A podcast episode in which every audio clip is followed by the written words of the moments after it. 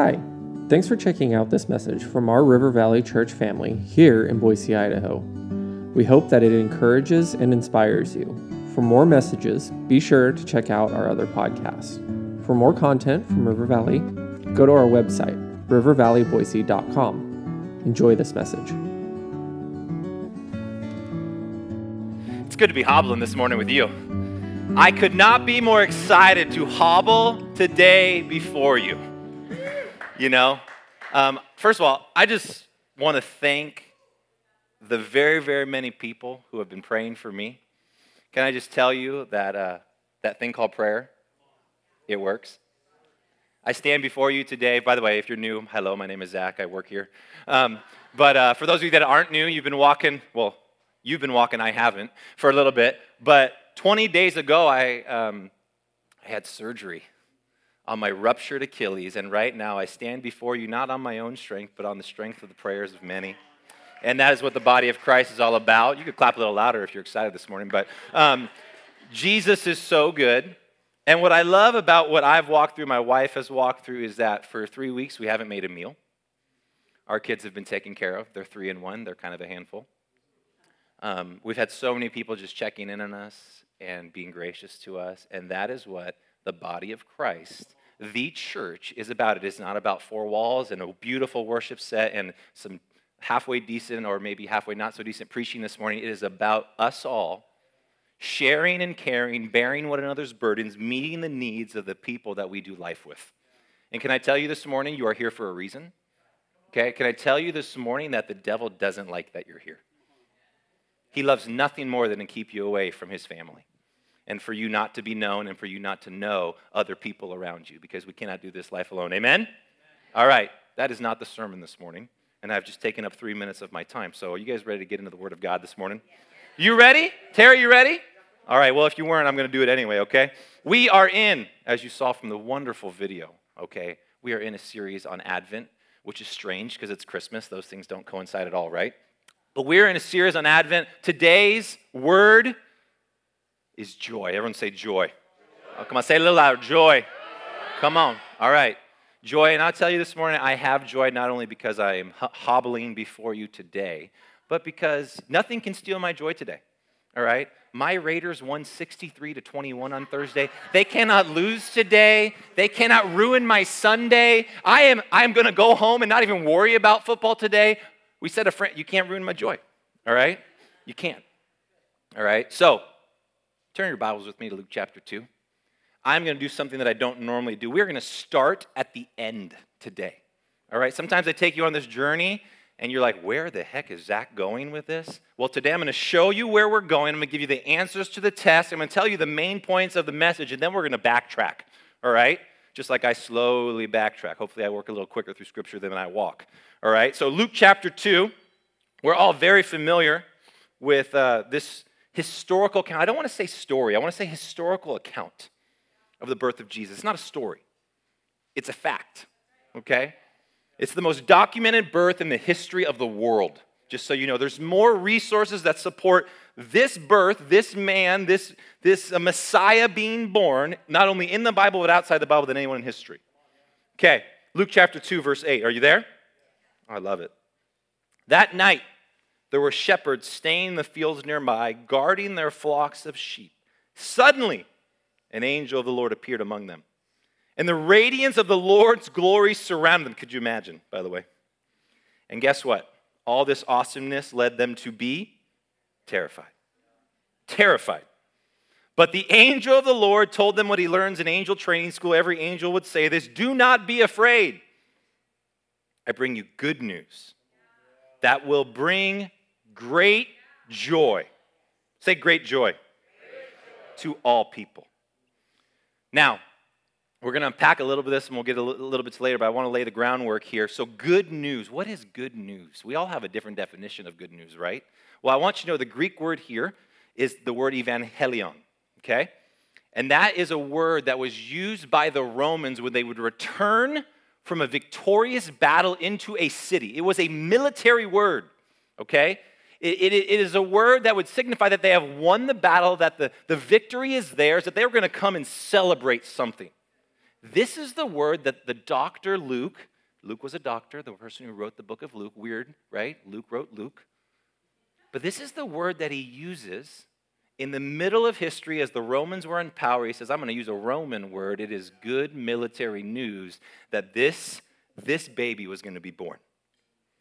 And then when he, he's very careful, Luke's very careful with his words in, in, in Luke chapter 2, verse 10. He says, he says, great joy. And, and the Greek there is megas charos. Megas is for great, charis is for joy. There's several different words that he could have used to describe the joy, but he uses megas. This is great. This is grand. This is exceedingly above what we could ever imagine. It is superior joy. Now, the word joy.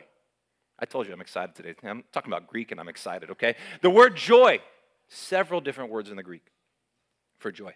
Several. He chooses charos. Charis relates to grace, which relates to gift, which relates to giving, which relates to undeserving favor. So, what does the angel say as he announces the Messiah, the new king of the world? He will give you megas charis. And who is it for?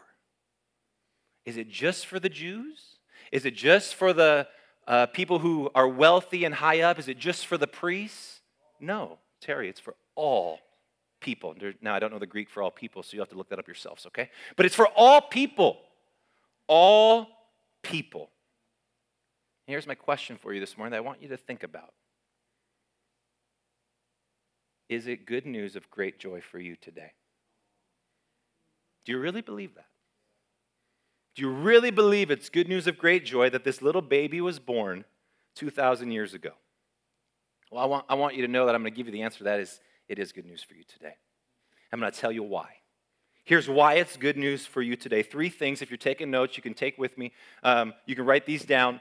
The first is this this announcement of good news, of great joy, is the fulfillment of 2,000 years of old promise and prophecy. It is 2,000 years of God's working and making and orchestrating his providence and his goodness in the midst of human absolute terribleness, this good news of great joy is a promise that God is keeping because He's a promise keeper. You need to hear that this morning. The second thing is that it's not just for the people who get it right. It's not just for the people who, who go to church every Sunday and read the Bible every day. It's not just good news for the Jews. It's not for the Gentiles. It is for everyone. And by the way, if you're sitting here today and you're breathing air, that everyone includes you. You don't think you're here for a reason, you are. It includes you, it includes me. And the third thing, which I'm really excited about, is uh, it's good news of great joy because the unopened gift of supernatural joy in your life and my life is, I believe, the greatest spiritual superpower we could ever have, and it is a gift that we need to take advantage of. Okay? So there's the end. That's the sermon. Now let's go backwards. All right? Go to Genesis chapter 12. Don't worry, I got Genesis in there. Genesis chapter 12, verse 1. Now, remember, God created the heavens and the earth, Genesis chapter 1. Noah um, survives the flood because the earth got so bad. The earth gets bad again, and God scatters the people in the Tower of Babel, Genesis chapter 9. And here we meet a man named Abram who has no background that we know of, and God starts speaking to him. And this is what he says to Abram in Genesis chapter 12, verse 1. It says, Then the Lord said to Abram, Leave your native country, your relatives, and your father's family, and go to the land that I will show you. I will make you into a great nation. I will bless you and make you famous, and you will be a blessing to others. Verse 3 I will bless those who bless you and curse those who treat you with contempt, and all the families on earth will be blessed through you. A couple things I want to note here for you. Do you see all the times that God says, I will? There's only one time here he says, You will. Because God is faithful to keep his covenant even when we don't. He is faithful and he will. Okay? And then verse 3 there, I want you to note that he says to this random guy named Abraham who did nothing to deserve God speaking to him, who did nothing to deserve all the promises that God made to him, he says, Through you, all the families of the earth will be blessed.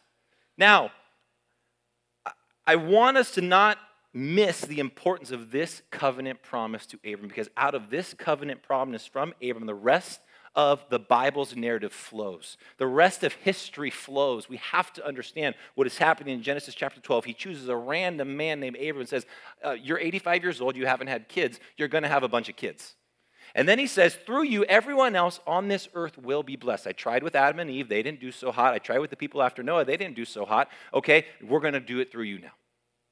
And I want you to be a conduit of my love and my peace and my blessing and my hope and my joy.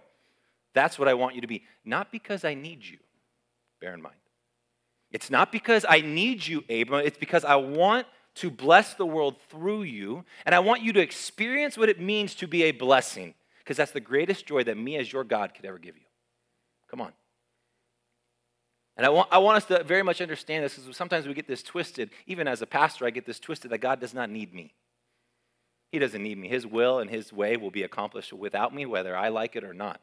Okay, I think of Deborah, the, the prophetess Deborah, back in, in the book of Judges. I was reading that this morning, and, and she goes uh, to the man that says, Hey, uh, will you come with me, Deborah? And goes, Are you sure you want me to go? Because God, you don't need me to go. He says, she says to the man, and, and, and the man says, No, I need you to come with me. But see, if, if that man wasn't ready to go, God raised up Deborah and said, I'll, I'll send Deborah instead. And so he doesn't need us, he wants us. You see, God has cattle on a thousand hills. He doesn't need our money, he doesn't need our time, he doesn't need any of it. He wants it. You know why he wants it? He wants it for you. He wants you to experience what he experiences all the time when the people, his people, his children love him and get to experience the blessing that he provides. He wants that joy for you. And this scripture, this passage is where the rest of the Bible and the rest of God's promises flow out of. So keep that in mind. That's a promise. All right, jump to Genesis 35. We get two passages in Genesis today. It's very exciting. Genesis 35. We are, we are at a place where uh, Abram has had some sons. He's had a son who's had a son. And uh, this is uh, Jacob now, who um, God is interacting with. And this is kind of a random verse you'd never pick to do a sermon on, but we're going to do it today. Genesis 35, verse 21 says this Then Jacob. Now, Jacob is Isaac's son. He is the founder of the 12 tribes of Israel. He would go on to have 12 sons, and they, that, that is where the nation of Israel is birthed out of. He was also a shepherd. I want you to keep that in mind. Then Jacob, verse 21, traveled and camped beyond Migdal Eder. What the heck is Migdal Eder? Now, it was. Now, in Hebrew, Migdal Eder meant tower of the flocks. Okay, Zach, where are you going with this? You'll find out. Tower of the flocks. What they would do, Jacob was a shepherd. What he would do is he'd go up on this tower, okay, and he would watch, he could watch thousands of sheep instead of a hundred because he could see out across the land.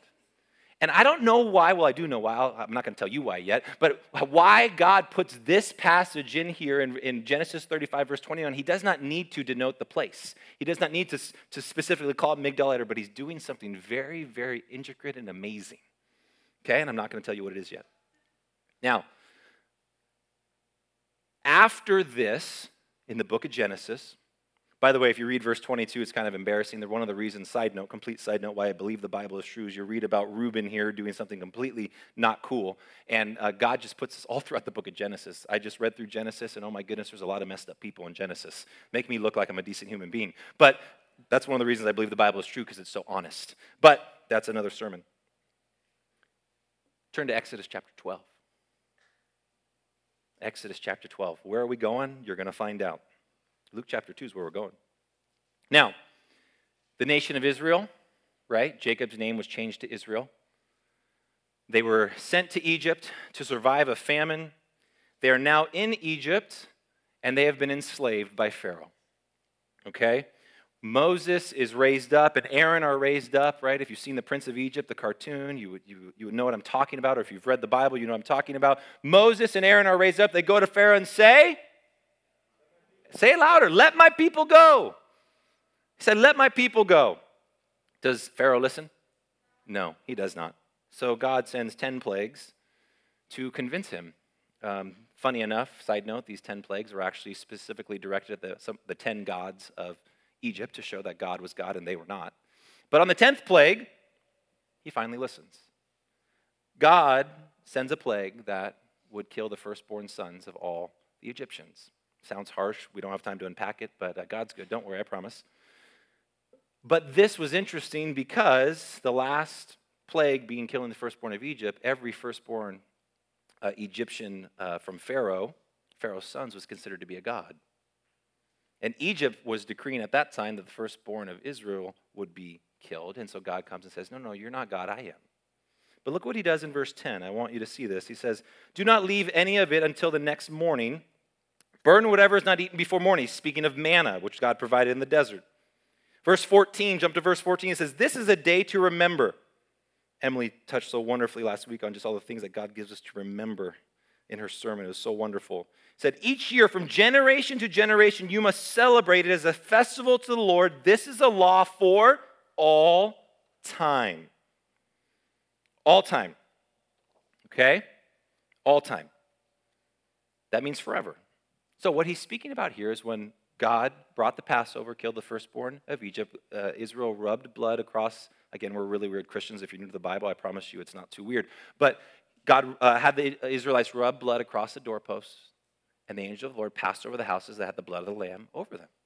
God was in, in, incorporating a very tangible object lesson for the nation of Israel and for us. Okay? Very, very, very intricate, very specific. And he says, You will do this for all time. What he's speaking of in Exodus chapter 12, or things that he speaks of throughout the first five books of the Bible, is, is the concept of Passover. This is still celebrated to this day in Israel. Okay, if you have any Jewish background in you, you understand what a big deal this is, okay? All time. Now, during this time in Exodus chapter, uh, what are we in, 12? Exodus chapter 12, there was about 3 million Jews, okay? So every one of those three million Jews, the, each individual family would have to, to go take a lamb, slaughter it, put its blood across the doorpost, and eat the meat. Okay? It's a lot of lambs. It's a lot of lambs for three million people divided into families. Then in D- King David's time, it was five million. Well, in Jesus' time, guess how many? Six or seven million is what they estimate. It's a lot of lambs. I want you to understand that. We have, we have a promise given to Abraham we have a location of a watchtower for sheep in Genesis 35. And in Exodus chapter 12, we have a ritual that will be repeated for all time that involved the sacrificing of sheep. Jump to Numbers chapter 28. Numbers chapter 28. So, not only would tens of thousands of Passover lambs have to be slaughtered every year, guess what? Numbers chapter 28, you know we're getting fun when we get through Exodus and Numbers says, verse 3 Say to the people of Israel, this is the special gift you must present to the Lord as your daily burnt offering. You must offer two one year old male lambs with no defects. So, not only are you going to do this once a year for you and your family, but you're going to bring daily sheep to be slaughtered before me for your sins. That's a lot of sheep. Would you agree? They might need a watchtower to watch all the sheep. Okay, we're almost there. Relevance is coming. Go to Micah chapter 4. Micah chapter 4. Miss Lynn, hopefully I'm not too fast. I see you taking notes. Hopefully I'm not too fast for you this morning. Mike, thank you, Lynn. Micah chapter 4. Now, we're all familiar with the Magi when King Herod says, Go find Jesus and report back to me, and they don't go report back because God appears in a dream to them and says, No, he's trying to kill Jesus. Don't go tell him where he is. Well, what Herod does is he sends his wise men, okay, his Gentile wise men, to go look through the Hebrew scriptures. And this is actually where he, they look to find out where Jesus will be born. It's Micah chapter 4. Okay? Micah chapter 4, verse 7 says, Those who are weak will survive as a remnant. The nation of Israel is in captivity at this point for their many, many sins over uh, the course of thousands of years. Those who are weak will survive as a remnant. Those who were exiles will become a strong nation. Then I, the Lord will, there's the Lord willing again, the Lord will rule from Jerusalem as their king forever. As for you, Jerusalem, the citadel of God's people, your royal might and power will return to you again. The kingship will be restored to my precious Jerusalem. Zach, how does this relate to Luke chapter 2? Thank you for asking. You see, in captivity, the nation of Israel was in captivity in Babylon. They were forced to speak a new language.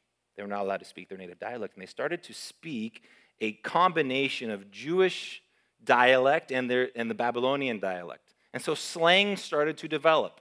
So, as this is written, it is written somewhat in a Jewish Hebrew slang. And when they say that in verse 7 here, if you notice underline up there, Jerusalem, if you actually go and break down the Hebrew word that they're using there, that would mean Zion. Zion was used over and over again in, in the Old Testament to reference a place of God's dwelling and God's, God's presence. But in verse 8, the same word in our English Bible that says Jerusalem is not the word for Zion. It is the word for, anybody? Migdal Eder. Two places in the Bible Migdal Eder is mentioned Genesis chapter 35 and Micah chapter 4. Migdal Eder, we know from uh, historical documents that it was located near the city of Bethlehem, right outside the city. City of Bethlehem is five miles from the city of Jerusalem. The city of Jerusalem is where they would sacrifice the Passover lambs, the sheep. Mm, it's coming together. So here the prophet Micah says the Messiah will be born in Migdal Eder, a very specific location that was only mentioned one time before this in all of Scripture. We're almost there. Relevance is coming. Go to Luke chapter 2 now. We made it to the New Testament. We're almost to the end. Now, Luke chapter 2 begins with the, the historical uh, account of Caesar uh, having his people do a census to count everyone. This census is recorded in extra biblical sources, in secular sources, just so we know it's a historical uh, event. Okay? And this is what Luke chapter 2, verse 8, we read it earlier, says. Okay? Mary and Joseph have come to Bethlehem, which is right near Migdal Eder, which is five miles from Jerusalem. And it says, That night there were shepherds staying in the fields nearby guarding their flocks of sheep. So, we've had a very specific promise to a man named Abram. We've had a very specific location in Migdal Eder. We've had a very specific practice and ritual called Passover. We've had a very specific way to help our sins be forgiven, or the Israelite people's sins be forgiven in sacrificing lambs. We've had Micah confirm that specific location, and here we have a very specific time. God is orchestrating his promises over thousands of years, and he gives a very specific time. And the, the, the, the author of this book, Luke, gives us some key things to understand what time it was. Because You see, why would sheep be out at night? Now, I will confess I am not a shepherd. Okay? I don't tend to sheep. I don't know if any of you are. If you are, you could correct me. But aren't predators out at night? Danger is out at night. Why would they have sheep out at night? Wouldn't it be cold? Sheep don't like that. Why risk these lambs to, to death? Well, I have a theory. You gonna go with me on this theory? We often we celebrate Jesus' birth in December. I don't want to burst your bubble, okay? But there, there's some differences of opinion on when Jesus was born. Okay, we celebrate it at Christmas for some very specific reasons. That's a whole separate sermon, but we're not going to get into that. But, but I want to argue today that there's three historically somewhat accurate, debated by very, very smart people, much smarter than me, times when they think Jesus could have been born December, early fall, and spring. Okay? I'm going to argue today about the spring, okay? So just go with me. Okay? Now, reason I'm going to argue about spring. You see, Spring was lambing season. What is lambing season? Birthing. We have some farmers here, so this, this is good, right? People have grown up around farms. It's birthing season. Okay, so these new baby lambs would be born. Weird that Jesus was about to be born, right? And the firstborn son of God was born, what I would argue with you, in the spring lambing season in Migdal Eder, okay? Where the Passover lambs were born. And those Passover lambs would be sacrificed later that year. And later, 33 years after this birth of Jesus, he would be sacrificed. Hmm. Okay, specific time he was born. But he was also born to specific people. Very specific people. And I want you to hear this morning if you are doing something or you're journeying through something, whether it be your profession, your family, or whatever you're journeying through, I want you to know that God is preparing you for something that you have no idea about. and He is instilling gifts in you. And I want you to, I want you to see this. This is so cool. This gives me such excitement for what I do on a daily basis. He says, Luke chapter 2, that the, that night there were shepherds staying in the fields nearby, guarding their flocks of sheep. Now, I told you there's other historical accounts. In the Mishnah, which is the Jewish scriptures, there's a quote up there. And what the Mishnah tells us about Migdal Eder. Don't you love it when extra biblical sources, other historical accounts confirm the scripture of God? He says, Beasts which were found in Jerusalem, those beasts were sheep. As far as Migdal Eder, and within the same distance in any direction, males are considered as burnt offerings, females are considered as peace offerings. Rabbi Judah, don't know who that is, says that which is fit for a Pesach. Now, Pesach was the, is the Hebrew word for Passover. We learned about that earlier is a Pesach offering within 30 days before the pilgrimage to the Passover. That's in the Mishnah. So, what do we learn from this? The specific people that first engaged with Jesus were shepherds. They weren't just any shepherds, they were shepherds at Migdal Eder. Okay? Why did that make them special? Now, shepherds were not very special. They were the lowest of the low of the low of the low. We'll talk about that later. But these shepherds were the shepherds that helped birth the lambs that would go and be sacrificed. Why was that important? Because they would have to be sacrificed as perfect, unblemished lambs. They could not have defect. Okay?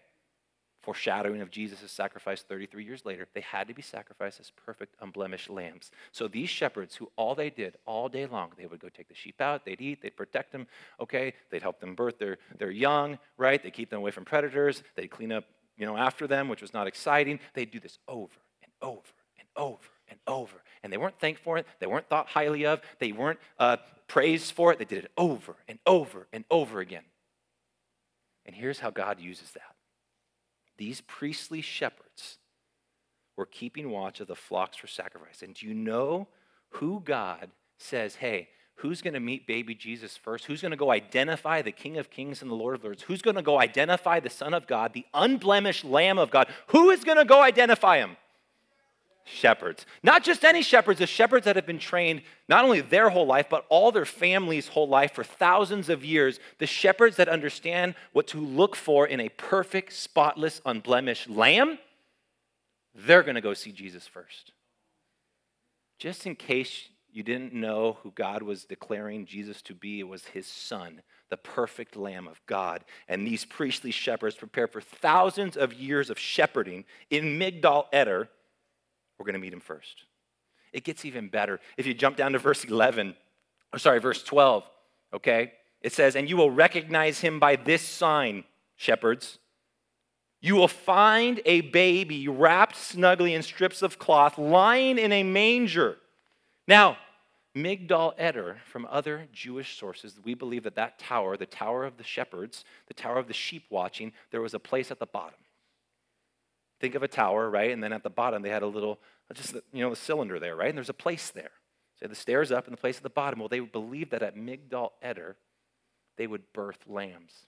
Do you know what they would put baby lambs in so that they would not blemish themselves? Because lambs would come out and they'd squirm and walk and they'd fall, and if they got a blemish, they couldn't go get sacrificed. Do You know what they'd wrap them in? Swaddling clothes. You know where they would lie them? In a manger. You don't think God's very specific in orchestrating yours and my life so that we could bring glory to Him? You are wrong, okay? Because He has prepared these shepherds not only to recognize the baby Jesus, but to go. When, can you imagine when the shepherds showed up? And this baby is lying in swaddling clothes in a manger, and they're like, We just did this yesterday. We just did this, and we did the day before, and the day before, and the day before, and our whole lives, our parents did this, our grandparents did this, and we thought it wasn't important, but our job today is to identify the king. It's just amazing. Thousands of years of setup. Thousands. A random verse in Genesis 35 that's not so random. All of that stuff we talked about for this moment so that we'd be unmistakable about who the King of Kings and Lord of Lords and not only that, what his purpose was to be. God's good. And again, he, he does it not only for this reason, but to shepherds, the lowest of the low, because his good news, according to Genesis chapter 12, to the random man named Abram who did nothing to deserve the blessing of God, was that all people will be blessed through him. If anyone signified all people, it was the people who cleaned up after sheep. You know, they weren't even allowed to testify in court in Jewish culture. All people, the lowly, the unfavored, the unclean, all people. Crazy part is the Magi later were to represent the Gentiles, all people. When they came, they were the Gentile, all people. It's amazing. It's amazing. And as Tim alluded to earlier, this, this birth of Jesus that we read about and we sing about, and, and I tell you what, as a parent, man, I love watching my kids sing these Christmas songs. It's so amazing. We've had four performances this week. I want one more. I can't wait for next week, okay, when they're going to get up here and sing. But, but we sing these things, and as Tim said, it's just nostalgic. We don't understand how historically rich these things are. And, and, and just like he said, this birth of Jesus was not a, a silent night. If you've ever had a child, there's no silent nights after birth. Okay, it was not this wonderful, you know, I love the, my son calls them the activities, the nativities that are all out in front of people's houses, right? He calls them the activities. It wasn't this beautiful picture of this somber baby being held by Mary and, and Joseph smiling there. They were probably going crazy. They were out in the cold with animals. They were in the midst of scandal. They weren't allowed in the inn, or, or they, they were at home with their, you know, in, in their hometown, and no one would invite them in. Can you imagine? They traveled for days, and no one said, "Hey, can you come stay with us?" They, they were. It was. It, would, it was a birth that was so scandalous, so crazy, we can't even picture it. Jesus was born into an, what many considered an adulterous situation. Mary cheating on Joseph. He would have no hope, no future, no name. They would. They would call him the fatherless one. The word would be mamzer, you can look that up, it's a bad word in Jewish culture.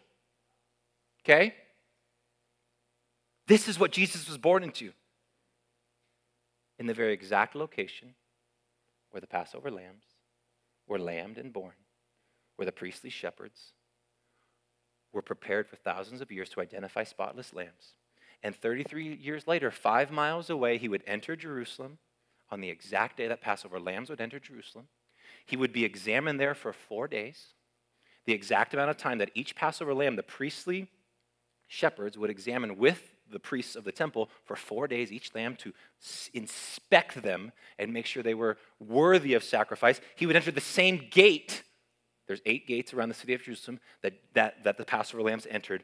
And he would go up on the cross the same day that the first Passover lamb was slaughtered, he would come down from the cross the same day that the, the last Passover lamb was slaughtered. All of this God was preparing, and anyone with a pulse,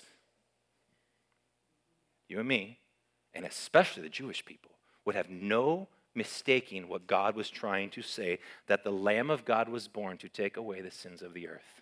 He is the Messiah. He couldn't have been more clear.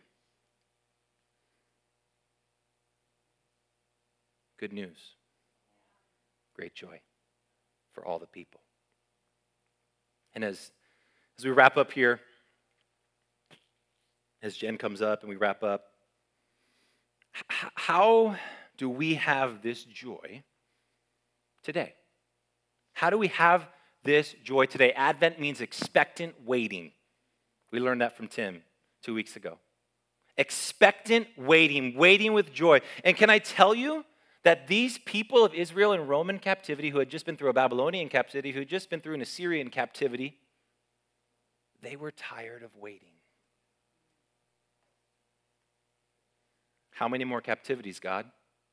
How many more years, God? How many more of our people have to die at the hands of the Romans? How many more times can we be told we can't pray? And if we're honest, if I'm honest with you, I get tired of waiting with joy. How many more trials do I got to walk through? How many more fractured relationships do I have to endure? How many more sicknesses do I have to see happen? How much more cancer? How many more mass shootings? And this is what I believe the reason for joy is. Did Jesus change those shepherds' circumstances? Did they suddenly become the wealthy elite? Did he? Bible doesn't say that. But it says they had joy. Did Jesus change the disciples' circumstances? Actually, they got worse. They were persecuted and killed, some crucified upside down. but they're full of joy. How is this good news of great joy when the circumstances don't change? And I want you to hear this this morning. The basis of joy is not the absence of suffering. It is not. I'd imagine those shepherds went right back to their normal life. They were made fun of, they were mocked, their history and their trajectory didn't change. Uh, I would imagine, uh, I mean, I know from historical accounts, the disciples, they weren't elevated to the leaders of Israel, they were killed for their beliefs. Psalm 23 says, The basis of joy is not the absence of suffering. The basis of joy is the presence of God. I'm going to say that again. The basis of your joy, my joy, the world's joy is the presence of God. Isaiah 7 says, Emmanuel will be his name. Matthew 1 says, Emmanuel, he shall be called Mary because he will be a God who is with you. He will be a God who is among you. The very presence of God will be inside of you if you follow Jesus. See, the shepherds, their circumstances didn't change, but they were in the presence of God. The Magi, their circumstances didn't change, but they were in the presence of God. The disciples, their circumstances didn't change, but they were in the presence of God. You and I, our circumstances might not change, but you have the very presence of God living inside of you.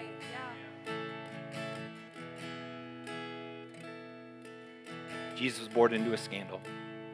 And the scandal of the evangelion, the good news, the military good news of great joy, is that it announces this great joy when the Jewish world was falling apart. The upside down kingdom and way of Jesus is that when everything is its possible worst it could be, we still can and we must sing joy to the world.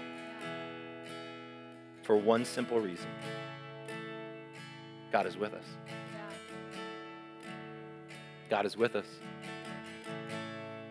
So, why is this good news of great joy? I'll tell you what I told you at the beginning God keeps his promises. His promises aren't for just anyone, they're for you and for me. And guess what? His joy is for you right here in the midst of whatever you are walking through today. I just want you to bow your heads and close your eyes with me this morning. You know, preaching this after a ruptured Achilles was a, a blessing from God. It was a challenging blessing from God. How do you have joy? And it's crazy. The Bible is so clear on so many things, and this is one of those things. The Apostle Paul lays it out so clearly for us. He says, as children of God, as one who call on him as, as our King and Lord, be like Jesus. What did Jesus do? It says, He received the message with joy in spite of suffering. You see, joy is different than happiness. Happiness is a momentary sense of pleasure during favorable circumstances. It is fleeting, it is temporary. Joy is a deeper state of being. You can be joyful in the presence of suffering. You can be joyful in the presence of pain. You can be joyful in the presence of difficulty. You can be joyful in the presence of doubt. It is a fruit of the Spirit, Spirit according to Galatians chapter 5. And it says in, in, in Luke, For the joy set before Jesus, he went to endure the most painful, gruesome death you could ever imagine on a cross. He went there with joy. And this joy was right after he cried tears of blood because of what he knew he was about to endure. Do you want that? Do you want that this morning? Do you want that superpower that Jesus had as he looked death in the face, all the sin of the world in the face, after 33 years on earth and said, I don't want to do this, but I'm going to do it anyway. And I'm not just going to do it, I'm going to do it with joy.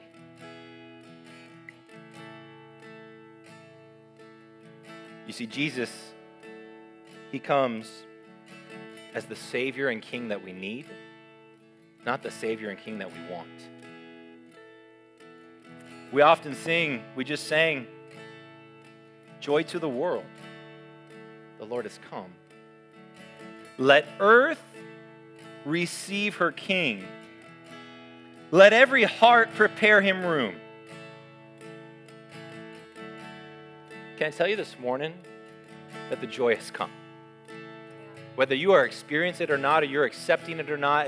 Emily said it so beautifully last week. You have to unwrap this gift of, of, of hope and peace and joy. Whether you have unwrapped the gift or not, it has come. And it is awesome. But just like we sing, you've got to receive it. And my question for you this morning is Have you received your king? Not the king that you wanted, not the king that would elevate you to higher social statuses or give you more money or give you a new job or, or find the wife that you want to find or the kids that you want to have or live in the house that you want to, but have you received your King Jesus?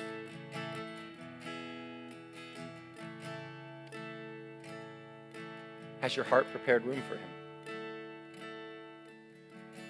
And that's just a question I want you just to sit with right now for the next 15 or 30 seconds. I just want to, I want you to ask yourselves, have you received your king? Have you prepared your heart for him? To me, this is one of the most challenging spaces for us as Christ followers to walk with. And it's a daily surrender, a daily recognition, a daily practice to receive our King.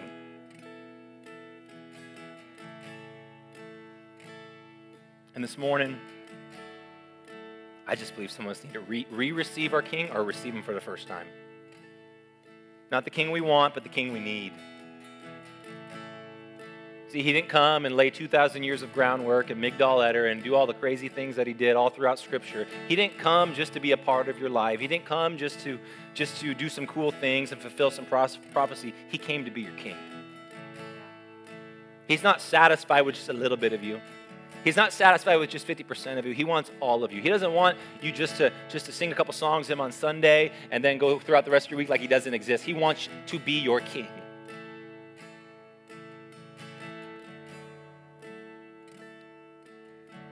And if that's you this morning who says, you know what?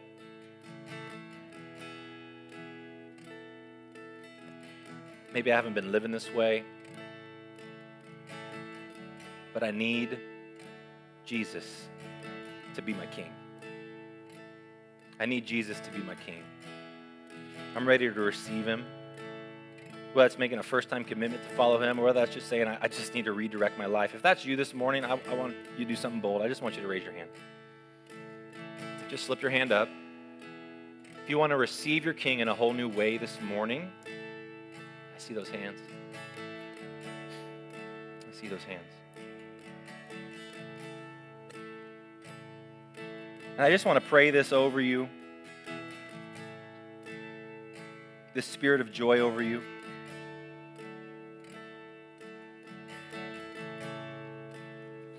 God, for everyone in this room, and especially those who have raised their hands, God, as we contemplate the miracle of the birth of Jesus. And we journey through this life in the midst of pain, in the midst of suffering, in the midst of sorrow, in the midst of triumph and and happiness and, and good things, God, as we, as we wander through that journey, God, um, we need your help. Sometimes we fail to endure, sometimes we struggle to persevere. But God, you promised that you are the God who is with us. That even when we can't feel you, even when we don't see you, even when we, we, we say out loud, how could God be in this? And how could God be using this for good, God? We just, we just, we know that you're the God who is with us. And so, God, this morning, as we run this race of life, we fix our eyes on you. And right now, I just pray for every person in this room and the people that raise their hands, God, that you would give us a special impartation of our abilities to just fix our eyes on you. that we would just remember that for the joy set before you, you went to the cross. If we ever doubt your goodness or your providence or your faith or your miracles or who you are, God, we just remember that you sent your only son in the form of a baby to be our Passover lamb and go to the cross so that we could have joy. So, God, I pray that we would live out of that joy. no matter what circumstances we are in. And that that would bring glory and honor and worship to you, Jesus. Amen.